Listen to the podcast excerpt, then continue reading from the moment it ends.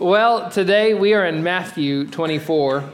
We have been plodding through Matthew for the better part of a year now. We've just been going verse by verse through it and have been uh, focusing in on it. So we are in Matthew 24 uh, today. One of the key characteristics of mature faith is the ability to live with the end in mind. Say that one more time. One of the key characteristics of mature faith. So, how do you know that you are mature or are maturing in your faith, in your walk with the Lord? Well, you have an increased ability to live with the end in mind, to look beyond what's just right here, right now, today, at this minute.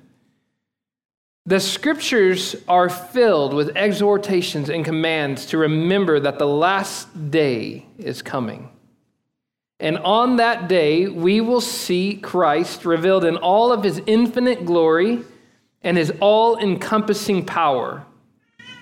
Now, in many ways, the goal of discipleship, my job as a pastor, my job as a disciple maker, is to get people to live in light of that future reality. I am constantly reminding people that this is not all there is, that there is a day coming when Christ will come back. And to live in light of that day, to see now in light of that day when Christ returns. When we remember that Christ is coming again, and that all eyes will see him as he really is, it tends to change our perspective, doesn't it? The sins that tempt us the most become less attractive. The idols that we tend to love and cling to when we remember that they're only temporary and fading and fragile and cracked, and that Jesus, who's greater, who will never fade, we tend to let go of our idols just a little bit easier they become less glittery, glittery and appealing to us. The troubles that normally bring us great stress and anxiety somehow seem a little lighter when we remember, oh, yes, Jesus is coming to make all sad things untrue.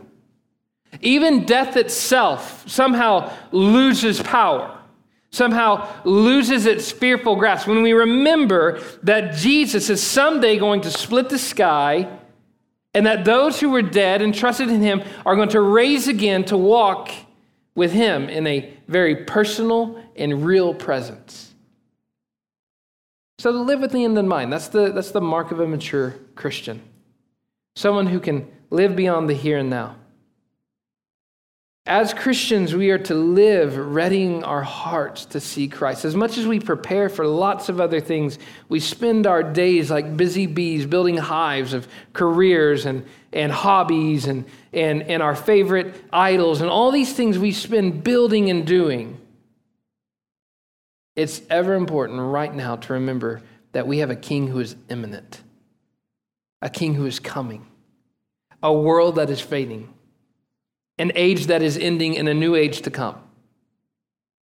Lemuel Hayes, Haynes was an 18th century African American preacher. Now, in the 18th century, to be an African American preacher in New England was quite the accomplishment. He preached to sometimes mixed congregations. Um, but one of the things that Lemuel Hayes loved to do in New England was that he would call his congregation to remember that the end, whether by death or by Christ's return was near. He preached um, a sermon, a, a, funeral sermon in 1805 entitled "Expect to Die Soon." Can you imagine if I put my sermon titles like that? Expect to die soon. So that was his uh, his funeral sermon. Expect to die soon, and it was focused on 1 Corinthians 7. So he read 1 Corinthians 7, 29 through 31, and begins his funeral sermon. And here's what he tells his listeners: Neither prosperity nor adversity will much affect him who expects every hour to come to the end of his journey or close his eyes on the things below. The man who expects soon to remove will have his mind much taken up with the country to which he is going. He will inquire about it and form as much acquaintance with it as possible. He will attend to the, attend to the geography of it and will have it much in his conversation. He will wish to know how it is likely to fare with him when he arrives there. Now, for Haynes, he's specifically speaking of a believer's death. That's what he has in view, but it applies to the discussion of the end times. My friends, when we know that that the end is near, when we know that the new age is soon to come, how easy it is to let go of things like our obsessive hold of money and 401ks and all these things that we're so concerned with. As good as they are, as right as and, and wise as we are to, to have those things and be wise with those things, it suddenly becomes less appealing to keep these things, right? Like, think of how worthless it is to keep change, keep hold uh, coins and, and dollar bills from a regime that's dying away. That's pointless. You don't want the old regime's money, you want the new regime, you want the new kingdom's money. Well, in the same way, when you keep in mind that the end is coming, it helps you to better live in the present. We look ahead so that we can live life as we should now. I will tell you this this sermon may not scratch a lot of your fancies for eschatology, right? So I've, I've uh, spent better part of 10 to 11 years studying theology in seminaries. And I can tell you there are endless, endless theories about how the end will come. We've got names for them all right? And as soon as you think you've gotten one, then you decide, well, maybe the other one's right. And so it's not going to scratch your fancy. And the thing, and, and, and I'm just going to invite you to put your Prophecy Today magazines away because that's not what the focus of Matthew 24 is. As much as our main concern tends to be looking for signs, symbols, we want to know whether the eagle is Germany or America in Daniel. As much as we tend to be obsessed with those things, Jesus would have you focus on living daily faithfulness. My friends, we can argue till we're blue in the face on our favorite view of eschatology, and all the while still be living very unfaithfully in the here and now. The point of Matthew 24 is not when the end will come, but how we are to live in light of the end that is coming. So we're going to flip it upside down a little bit today. Words like pre tribulation rapture, amillennialism, post millennialism, uh, premillennialism, those things are great and fun discussions. They're fun to have over coffee. We're not doing that in Matthew 24. In Matthew 24, the goal today is to study Jesus' words and to figure out how He wants us to live in light of that coming end. So then, as we approach this text, uh, you're going to have more questions than you have answers about the end of the age. My friends, can I just call you to humility?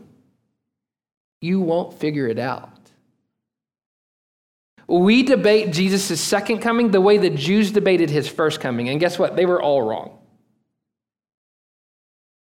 you're not going to figure it out. You come up with your schematics, you come up with your chronologies, you get your tables ready, you get your magazines out. That's fine. They're all going to be wrong at some point.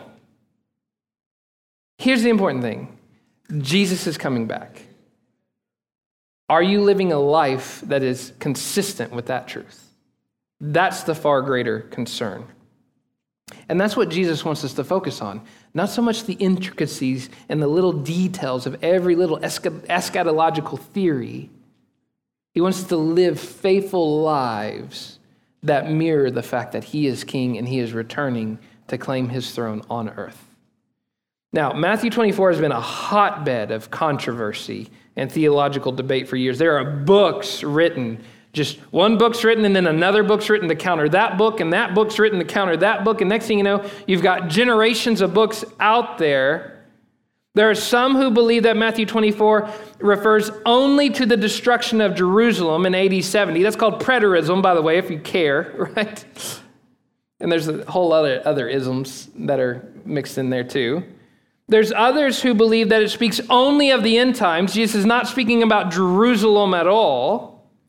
And there's others, and I'll just kind of tip my hand here, who believe that speaking of both the destruction of Jerusalem and the end of days. Why do I believe that? Because that's what it says. But instead of debating exactly which is which and how to distinguish it, you're going to find that Jesus flows really smoothly in between the destruction of Jerusalem and the end of the age. He doesn't really clarify these things. And I think it's humbling to know that the disciples who were with Jesus didn't quite grasp the point. They were the ones who received his words. They were the ones that were able to ask clarification questions. And Jesus doesn't care to clarify the individual details of when things are going to happen, but he gives a whole bunch of imperatives. My friends, we tend to, we're just, we're, we're people that love being in on the know. We love making these theories. We, I, I was uh, in the barber shop one day listening to a guy talk about how the vaccine is how God's going to bring the, the bowl judgment of boils on people. And he has it by authoritative information that that's how that's going to happen. Guys, that's whatever. When was the last time you shared the gospel with somebody? I could care less about his view of the end time and, and, and what he thinks this is that and this is going to be this and he obsesses his whole day trying to figure out is this it and is this it and is this it? And jesus is like can you just obey and live as if it's today? There's there we're, we're so worried about trying to find the signs and the symbols and the end times and we get so wrapped up. It's one of the most popular theological things. People won't read the bible but they'll watch the, the they'll, they'll read and watch the left behind novels and yet, all the while, we pass over the simple, basic commands of God. My friends, here's your eschatology as simple Christians it could be today. And so I'm going to live as if it is today. If you want to know my simple eschatology as a Bible believing Christian who has read the arguments, who has had to read these endless books, 800 pages to 1,000 pages of preterism, pre tribulation rapturism, who's had to read all these things. Here's where I'm at. I don't know. If you want to know my personal viewpoint, I really hope pre tribulation rapturism is true. Nobody wants to suffer. If the tribulation happens and I'm still here and Jesus hasn't come back, I'll become mid trib. If I'm here in the middle of the tribulation and Jesus still hasn't come, post trib's probably right. but here's what I trust Jesus is coming back, and I'm going to live faithfully in light of that. If he has me wait, and if he delays, and he delays, and he delays, I will be a faithful servant even in the delay. Will you be? Sometimes it's hard to know exactly which telos, that's the Greek word for end, exactly which end are we talking about in Matthew 24? Because he goes back and forth. The end of Jerusalem, the end of the age. And he goes back and forth. There's some moments that's really clearly talking about Jerusalem and what's happening in AD 70 when the Romans are going to come, which in Jesus' day was still a future event and was not foreseen. If you would have told the people in Jesus' day, which Jesus did, that the temple is going to be knocked down and destroyed, that's end time prophecy type stuff to them. The temple is central to their life. And so to say that the temple is going to be knocked down and destroyed and that Jerusalem is going to be leveled is a threat to life as the Jews know it. That is end time type stuff to them, it is a mark of the end. But then Jesus says things that very clearly surpass Jerusalem. Things like a tribulation that it has to be cut short so that the elect might survive. Well, who are the elect? Well, in Matthew's gospel, the elect tends to be believers universally, believers in the world. So it's kind of unclear. And so we can sit here and we can divide uh, on these little bitty basic points. The reality is, is, we simply don't know. The end is coming, and the end of other things are coming, and there's lots of ends coming, and we live in light. We live as end time people now, even when we don't know when the end is. And we just faithfully plod. My friends, I remember in Y2K, I was alive in Y2K. So I remember in Y2K, Prophecy Now magazines were the hottest selling thing in the United States. Our church did amazing Bible studies on the end times and how to know all these things leading up to Y2K and how Y2K was going to be the kickoff. uh, I think I've shared this story before, but on our um, New Year's party, my dad and I um, decided to hatch a plan. And it was me and a couple guys. So my dad had his hands clean. But when Y2K happened, we counted three, two, one. We hit the breaker switch, and all the lights went out in the church. And there was a guy in the back. It's come. It's come. I hope you're ready. I'm sure there were people sweating and crying and repenting. It probably wasn't a good thing to do, but it was a funny thing. I'll, I'll, I'll just say that. If it was funny, it's good. I'm, you know, I hope they've forgiven me 21 years later. Now that they know that Y2K wasn't the kickoff, okay? That's it. I just remember during Y2K, everybody was bettering their lives. You better get it in shape, right? You better get it in shape. You better, you better live now. You, you know what? If you haven't bought your doomsday package, and we treat repentance as if it's something that we want to find, and really, here's what's behind our end times and signs and symbols reading. How long can I live before I have to be a serious Christian? Can I just can I just say that? Sometimes we're looking for the end time signs because we want to know how long can I live the way I am before it gets serious. My friends, you should be living as a serious Christian now. You should know how much is at stake now. There are cosmic powers at war now. The devil is raging now. The Antichrist might not have come. There are lots of Antichrists in the world, though. And you are to live as a last day Christian today, not then, not when you finally see that sign that then convinces you. No, you are to live as a last day Christian today, as if today, right now, as, a, as if at the end of this service, it could be the last day. Far too many of us live that way. We kind of procrastinate that kind of preparation, right? Last day will come, maybe some other time, but not today. But Jesus says it could come anytime, like a thief in the night. And so, my friends, this is a simple call from Matthew 24.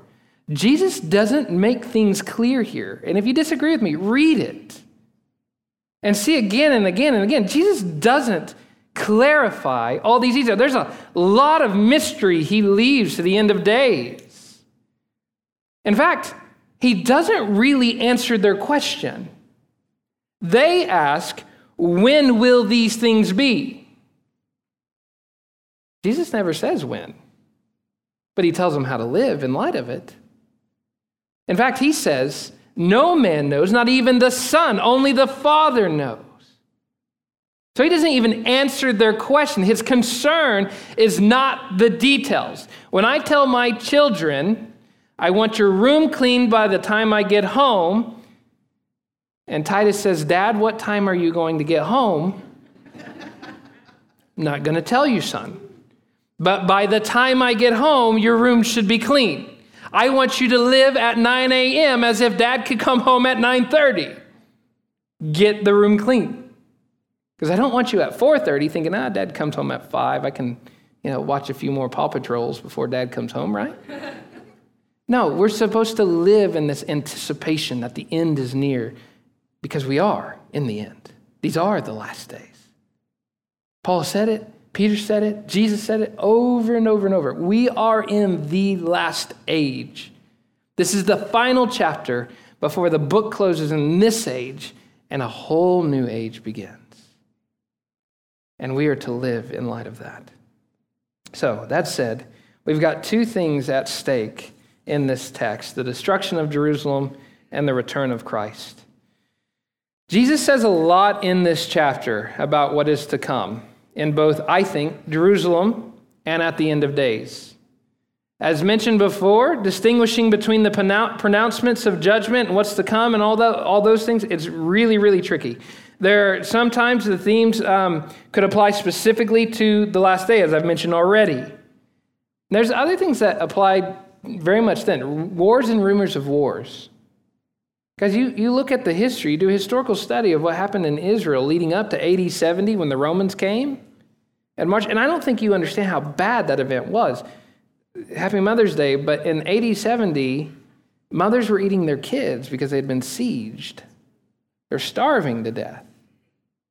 People were throwing themselves off of rocks to kill themselves. It was, it was talk about end time type stuff. Josephus describes it as if there had never been a worse siege in the history of the world. And you read what happened to, before that. What, happened before that? Wars and rumors of wars, famines, earthquakes. My friends, when have we ever not lived in an age where those things are not our reality? Those are all birth pains, Jesus says. To the end of days. We, we live in a world, surprise, surprise, that's violent and broken. We live in an actual physical earth that groans for the last day. Tidal waves and earthquakes and pandemics and extinctions of animals, just all kinds of things, just groaning for the last day. We live in a broken world that's growing increasingly colder because of how far it continues to run from God. So, again, time period may not be clear, but here's what Jesus tells us. For those of us who live in days of tribulation, okay, so again, I don't know about the Great Tribulation. I don't know. I'm going to reserve that right as a human being. I don't know. But for people who live in times of trouble, tribulation, there's a way that we are called to live. So you're going to find that this text has applied to your Chinese brothers and sisters for the last 45 years. Mao Zedong marched across China. We think it's the end of the world because we had to endure a lockdown, because presidential debates and candidacies have gone crazy. Our Chinese brothers and sisters laugh and they say, it could get a whole lot worse. You think it's the end of the world just because your president getting, didn't get elected. They've been enduring that kind of tribulation for 45 years.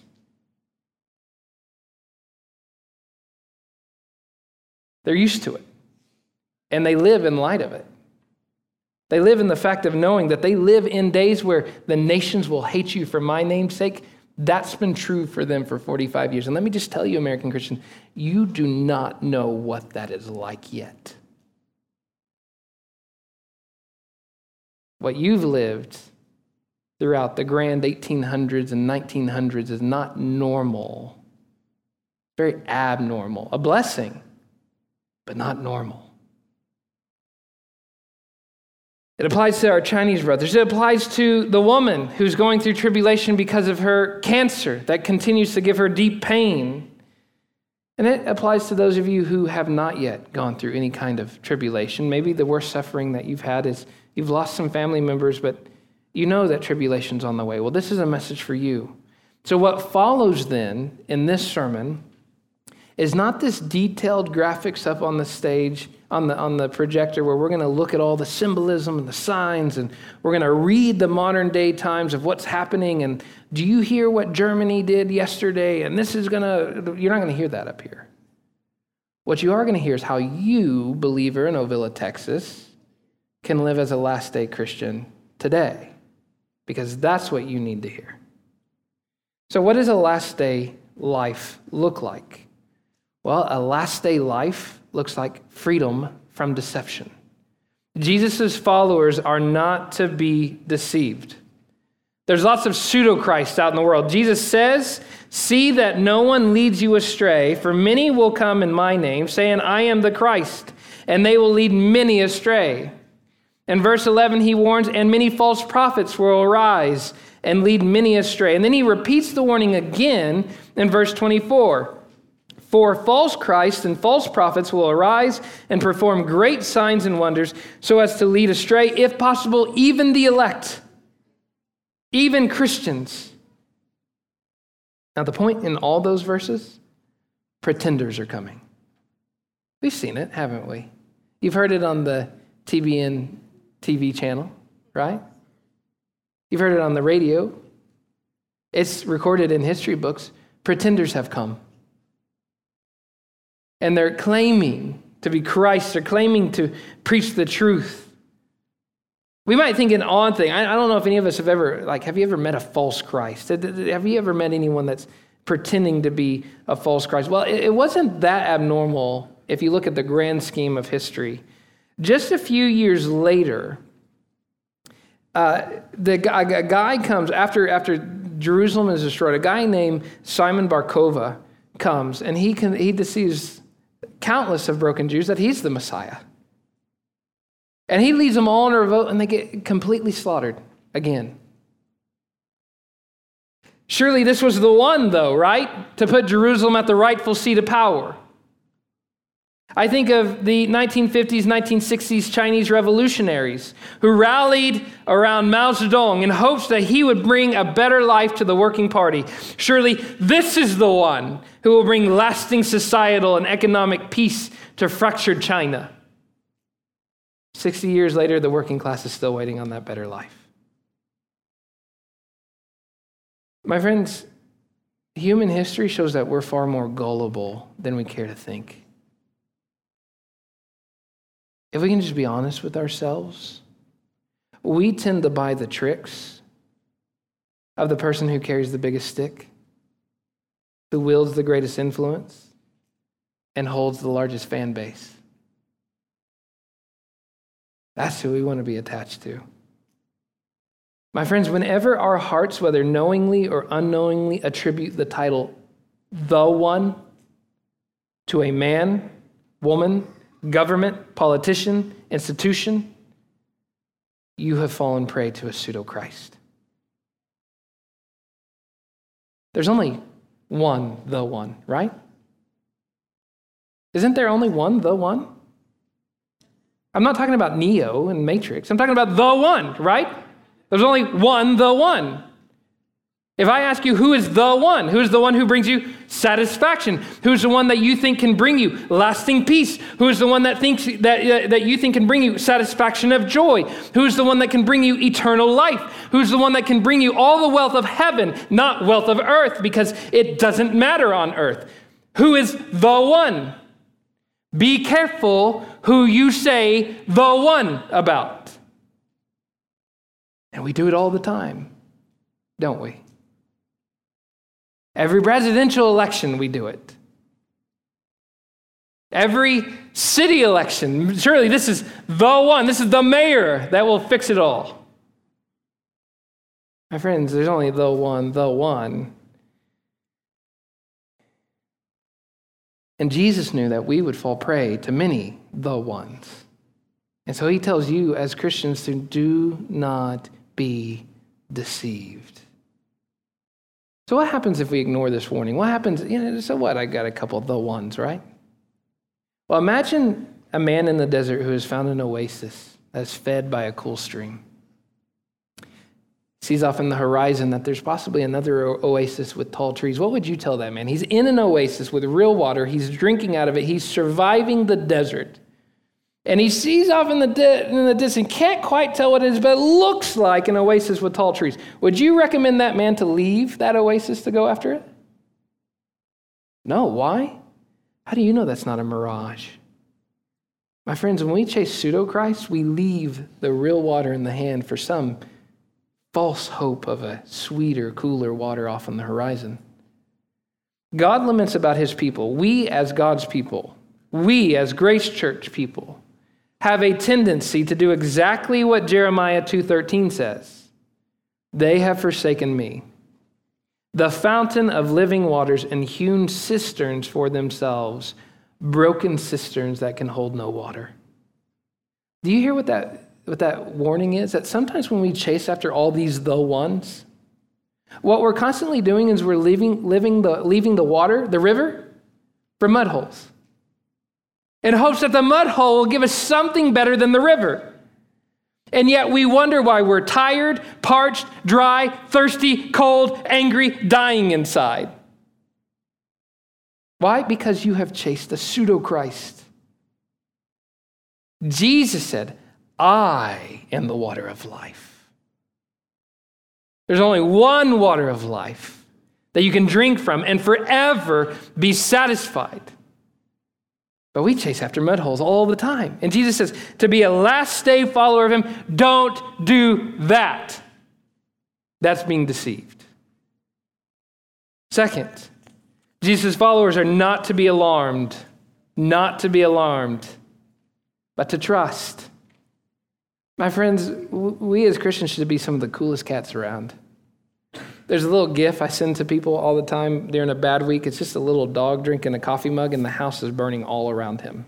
I feel like that is a proper gift. That's a Christian gift, I think. It's a little Christian meme that you can just text your friends. That's how we're supposed to live. We are not to be alarmed.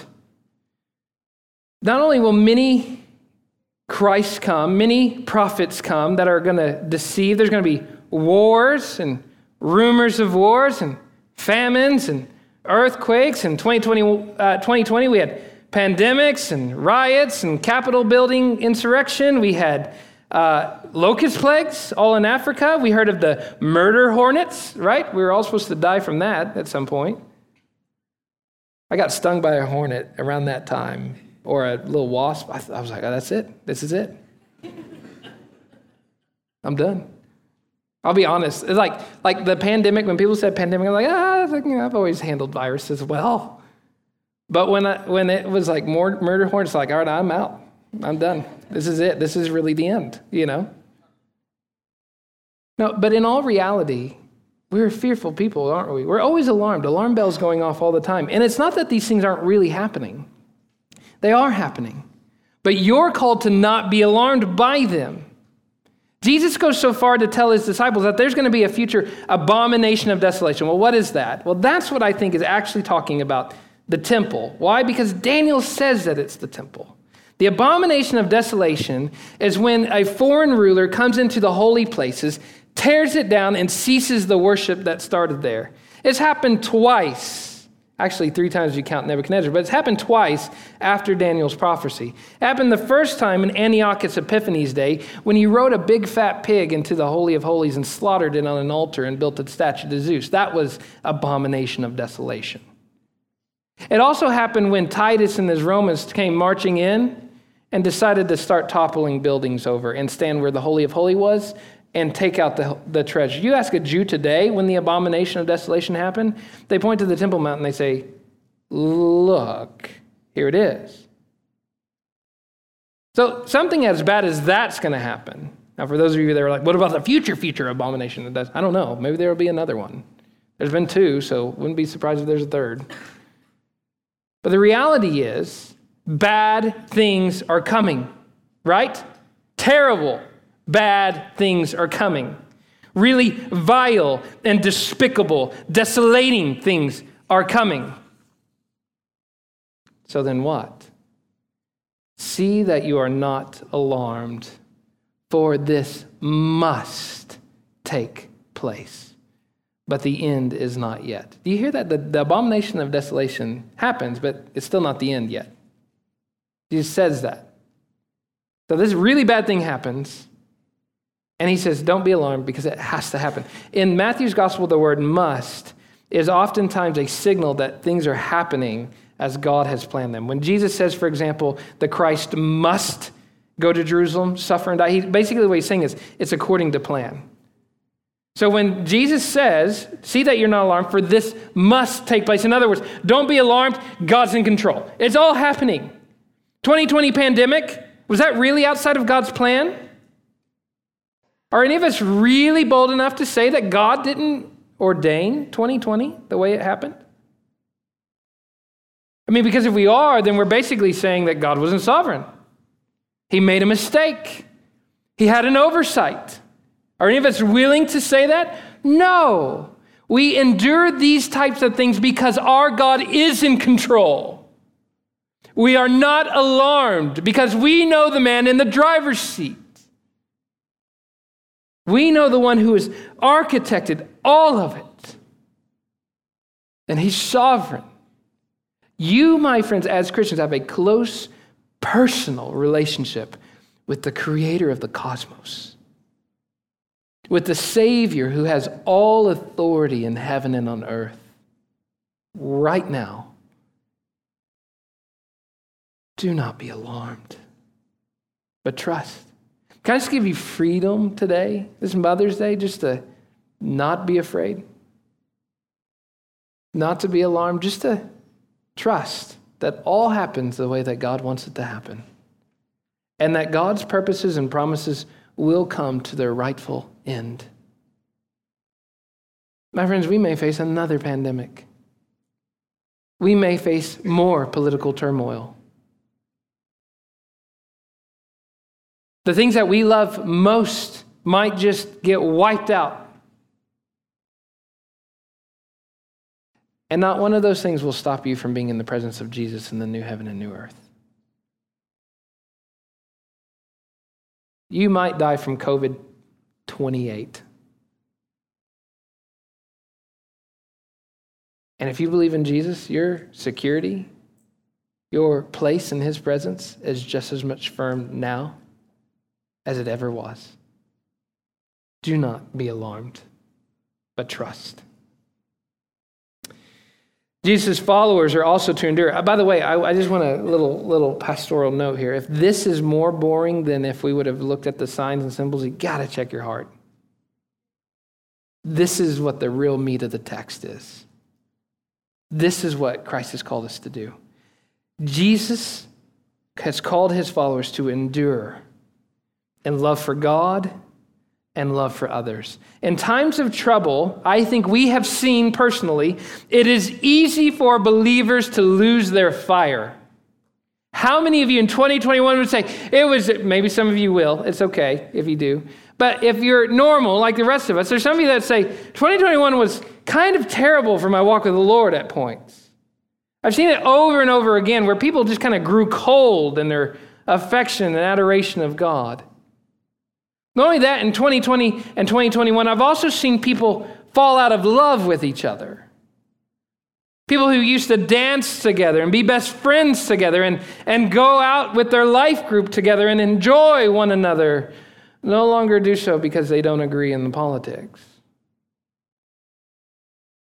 We tend, we tend to do these things, to, to grow out of love of God and others based on whatever's around us. Jesus says in verse 9, Then they will deliver you up to tribulation, trouble, and put you to death. And you will be hated by all nations for my name's sake. And then many will fall away and betray one another and hate one another. And many false prophets will arise and lead many astray. And because lawlessness is increased, yes, the world is falling away from God's way. Because lawlessness will be increased, the love of many will grow cold. My friends, in 2020, people were asking me all the time, don't you think that this is just a, don't you think the pandemic and the, the election season and the, you know, the, the events of the war, the wars that we're in, don't you think that those are just true signs of the end time? Don't you just know that Jesus is on the horizon? Can't you just see it? I just simply answered truthfully, I don't know. Here's how I know that we are in the end times. Because Christians have a love that has grown cold. That's one sure prophecy that Jesus gives. When things get bad, our love grows cold. When churches split, when once Christian friends who loved each other and were longing to be together, and when people were ready to rally around the mission of Christ, well, those were the glory days, right? But then throw in just a little bit of political turmoil, and suddenly, boom, we hate each other now. That's the sign that the end times have come. Because love has grown cold. They have to read prophecy today to see that. That's just the reality of what Jesus says. In the end, there will be so much badness in the world that even among believers in churches, they won't have that warm love and hospitality that once was there. My friends, has that become true of us? Is our love for God and our love for each other as white, hot, giving out light and heat as it ever was? More so now than ever. We want people to know now we love God, we love others. Why? Because Jesus has loved us. We want them now in 2021 to have that message. Recent studies have shown that uh, for the first time ever, less than 50% of Americans go to any kind of house of worship. For the first time in American history, less than 50% of our nation goes to any, that's including a mosque, that's including a synagogue, and churches, less than 50% of Americans call a house of worship their own. That's not because of the isolation of the pandemic, that's simply because people are giving up. There's too many disagreements. I've, I've had, uh, there's a friend of mine that uh, pastors up north. 30% of his church left during the pandemic because they did not agree with a quote that he posted that had nothing to do with anything. Because the guy that, that gave the quote, they thought was some kind of Marxist. What is that? Seriously? We say a guy's name and suddenly, boom, that means we got to separate fellowship. How weak of a unity do we have for that to happen? We separate over masks, separate over politics, separate over whether we like the purple chairs or the gray chairs, whether whatever it is. My friends, the sign that the end has come is that your love for the people sitting beside you, behind you, and around you, and on your Facebook page, on your Instagram page, in your neighborhood, the sign of the time that the end has come is that you don't love them and you don't love God like you should. So if you want to be a last day faithful believer, love God, love others, and don't stop. Despite all the hardships and troubles, Jesus gives us a final glimpse of hope. And this gospel of the kingdom will be proclaimed throughout the whole world as a testimony to all nations, and then the end will come. It's in verse 14. You know, we tend to think that that passage means that we all have to go on mission trips now because we've got to reach the nations so that we can hasten the end. We want the end to come quickly. So we're going to go do that. I don't think that that's a wrong application. I think we should be going on mission trips. We want the nations to hear the gospel. But I don't think we can hasten the day. Does that make sense? We can't hasten anything. It's not like if we double time it, then we're going to make things happen quicker. But what it is saying is that the end will come when all the nations hear the gospel. Do you hear the good news in that? Wars, rumors of wars, pestilence, famine, earthquakes, nations hating you. And guess what? All the nations still hear the gospel. My friends, we're more powerful than we think we are. China can hate us all we want. Iran can hate Christians all they want. It's not going to stop our gospel from pervading every inch of Iran. So, what then? Spend your day doing what's most effective. You'll get nowhere having all these lesser discussions and debates. Why not hit your horse to the horse that you know is going to win? If you're going to throw your lot in with something, you don't know if your politician's going to be there tomorrow. You don't know if your thoughts about current events are going to be the same tomorrow. One thing you do know that your king is going to be is going to be king today, tomorrow and forever. Why not focus on that horse? My friends, don't lose the real thing for the real thing. Come on, this is Jesus Christ, the King of all the universe. He's coming to make all things new. Your money will burn, your house will burn, your car will crumble, everything will be gone, and you won't even miss it. Because Jesus is King, and all the earth is His. My friends, in the last days, we live and walk this earth as heirs of the earth. We live and walk as people who know that's my kings and that's my kings and you're my kings and he's my kings and she's my kings. That nation's my kings. To heck with what Putin does to Russia right now. Russia still belongs to Jesus.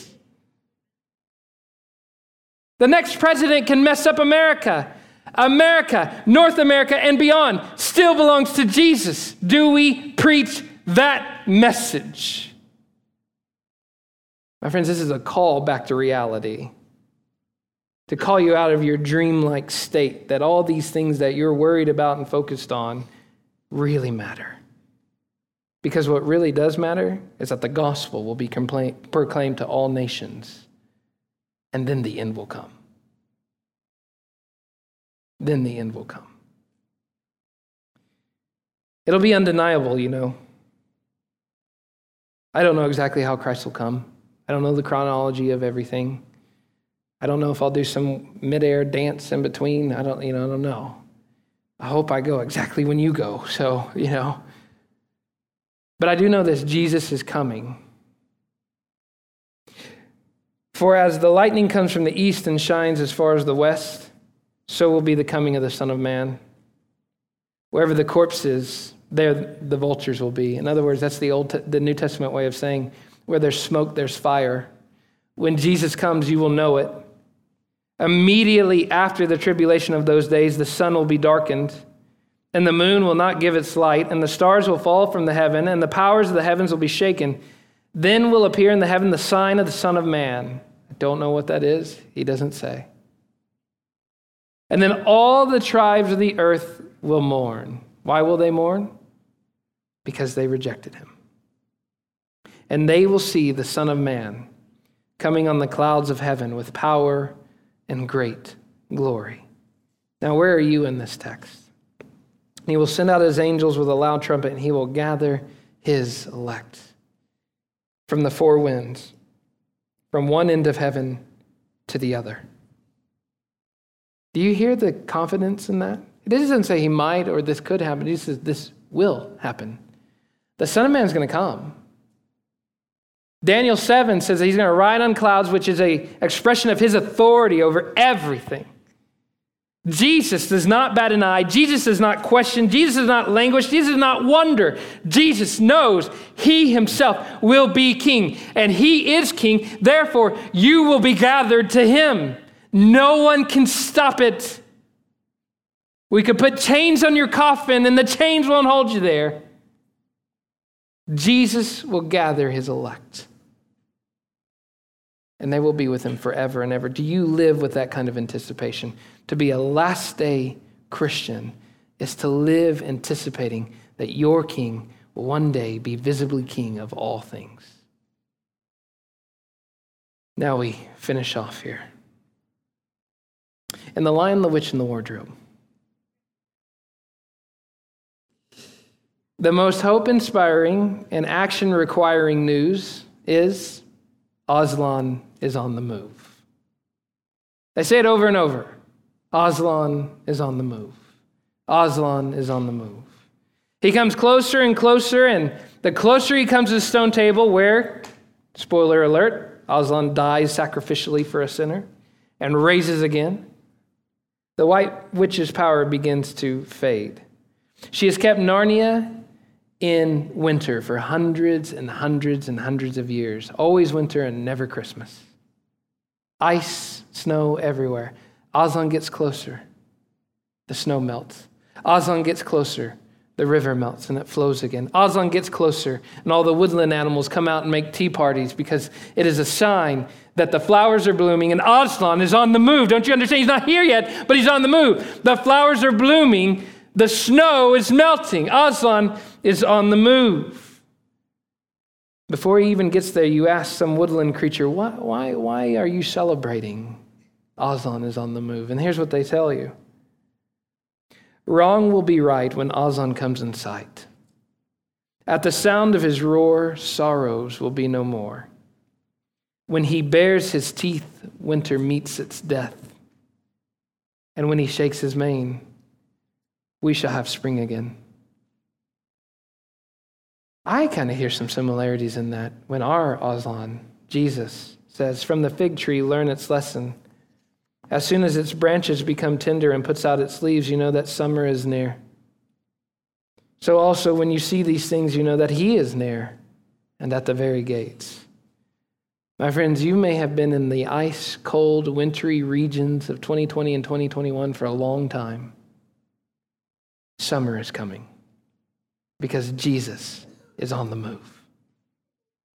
Live with Jesus on the move. Let's pray.